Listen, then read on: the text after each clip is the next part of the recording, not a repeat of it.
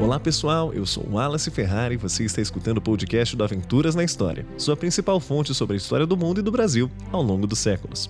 No episódio de hoje, vamos falar do Padre Belchior, conselheiro de Pedro I, figura essencial para a independência do Brasil. Vigário teve papel crucial naquele 7 de setembro. Abre aspas.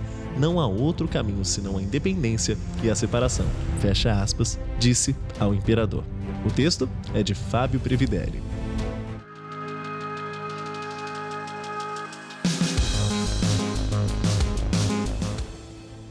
Você sabe como Dom Pedro chegou a São Paulo? Qual foi o trajeto, por quais estradas e cidades ele passou? O que havia de mais interessante?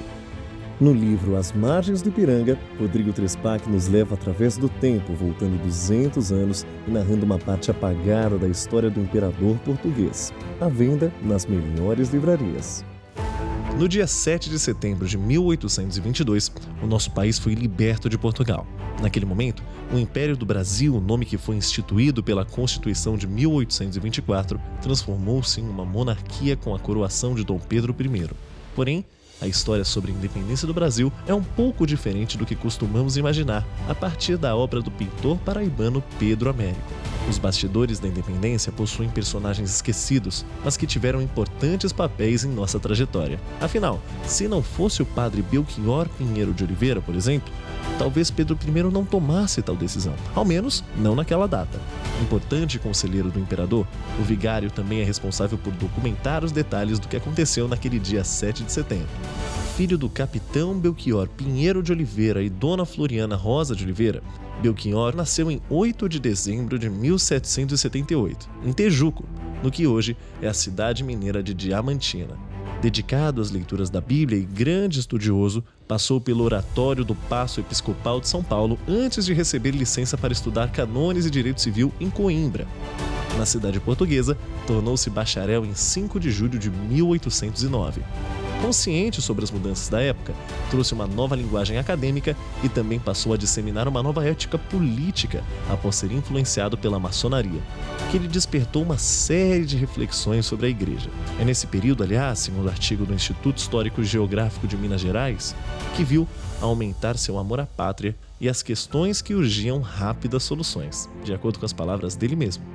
Por essas e outras, recebeu a indicação para ser deputado da província de Minas às Cortes de Lisboa, mas acabou recusando em 25 de fevereiro de 1821. Pouco depois, ao lado de José Joaquim da Rocha, ingressou no Clube da Resistência. É justamente lá onde conheceu e tornou-se amigo de Dom Pedro. Do imperador, Belchior de Oliveira foi muito mais do que um membro de sua comitiva. Era também seu confidente, lhe acompanhando, segundo registros históricos, a Vila Rica em março de 1822 e naquela fatídica viagem até Santos, em agosto de 1822 também. Como se pode imaginar, o padre Belchior Pinheiro de Oliveira esteve ao lado de Dom Pedro às 16 horas do dia 7 de setembro. Aliás, o vigário não só lhe acompanhou, como também o ajudou a tomar a tal decisão.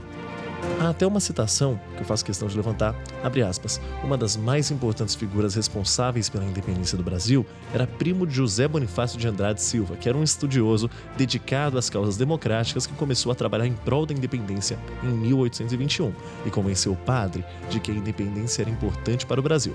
O padre, no momento oportuno, convenceu o imperador, fecha aspas. Essa explicação é de José Raimundo Machado, pesquisador e presidente do Instituto Histórico de Pitangui.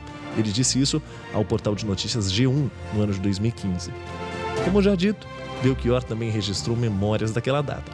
Segundo seu texto, conforme repercutido pelo portal de notícias da Globo naquele ano, o príncipe voltava para São Paulo montado em uma mula, e não em um belo corcel como idealizado pela pintura de Pedro Américo. Além do mais, Pedro também sofria de desinteria e dores, em determinado momento, a comitiva de Dom Pedro recebeu cartas vindas de Portugal, algumas contendo ameaças ao imperador, como aponta reportagem da Assembleia Legislativa de São Paulo. Aspas, Foi nessa altura, no lugar denominado Moinhos, que dois correios da corte se aproximaram assodadamente. Entregaram importantes papéis ao príncipe. O príncipe mandou ler alto as cartas trazidas por Paulo Bregaro e Antônio Cordeiro. Eram elas: uma instrução das cortes, uma carta de Dom João chegada de Portugal, outra da princesa, outra de José Bonifácio e ainda outra de Chamberlain. Dom Pedro, tremendo de raiva, arrancou de minhas mãos os papéis e, amarrotando-os, pisou-os e deixou-os na relva. Eu os apanhei e guardei. Depois, virou-se para mim e disse: E agora, Padre Belchior? E eu respondi prontamente: Se Vossa Alteza não se faz rei do Brasil, será prisioneiro das cortes e talvez deserdado por elas. Não há outro caminho senão a independência e a separação. Fecha aspas. Pedro I, em resposta, deu alguns passos silenciosos à beira do caminho, em direção a alguns animais, e exclamou: Padre Belchior, eles o querem, eles terão a sua conta. As cortes me perseguem, chamam-me com desprezo de rapazinho e de brasileiro. De hoje em diante, estão quebradas as nossas relações. Nada mais quero com o governo português e proclamo o Brasil para sempre separado de Portugal.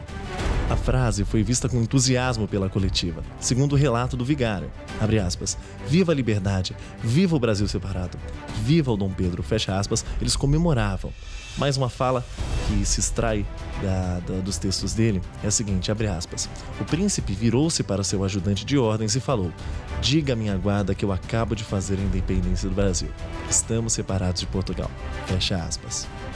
Embora pouco lembrado pelos brasileiros, Padre Belchior é visto como uma figura importante por muitos moradores da região onde nasceu. Falecido em 12 de junho de 1856, ele não apenas dá nome a uma das ruas de Belo Horizonte, como também, em 7 de setembro de 1969, quando a independência do Brasil completou 147 anos, sua sepultura ganhou uma placa com um pouco de sua trajetória.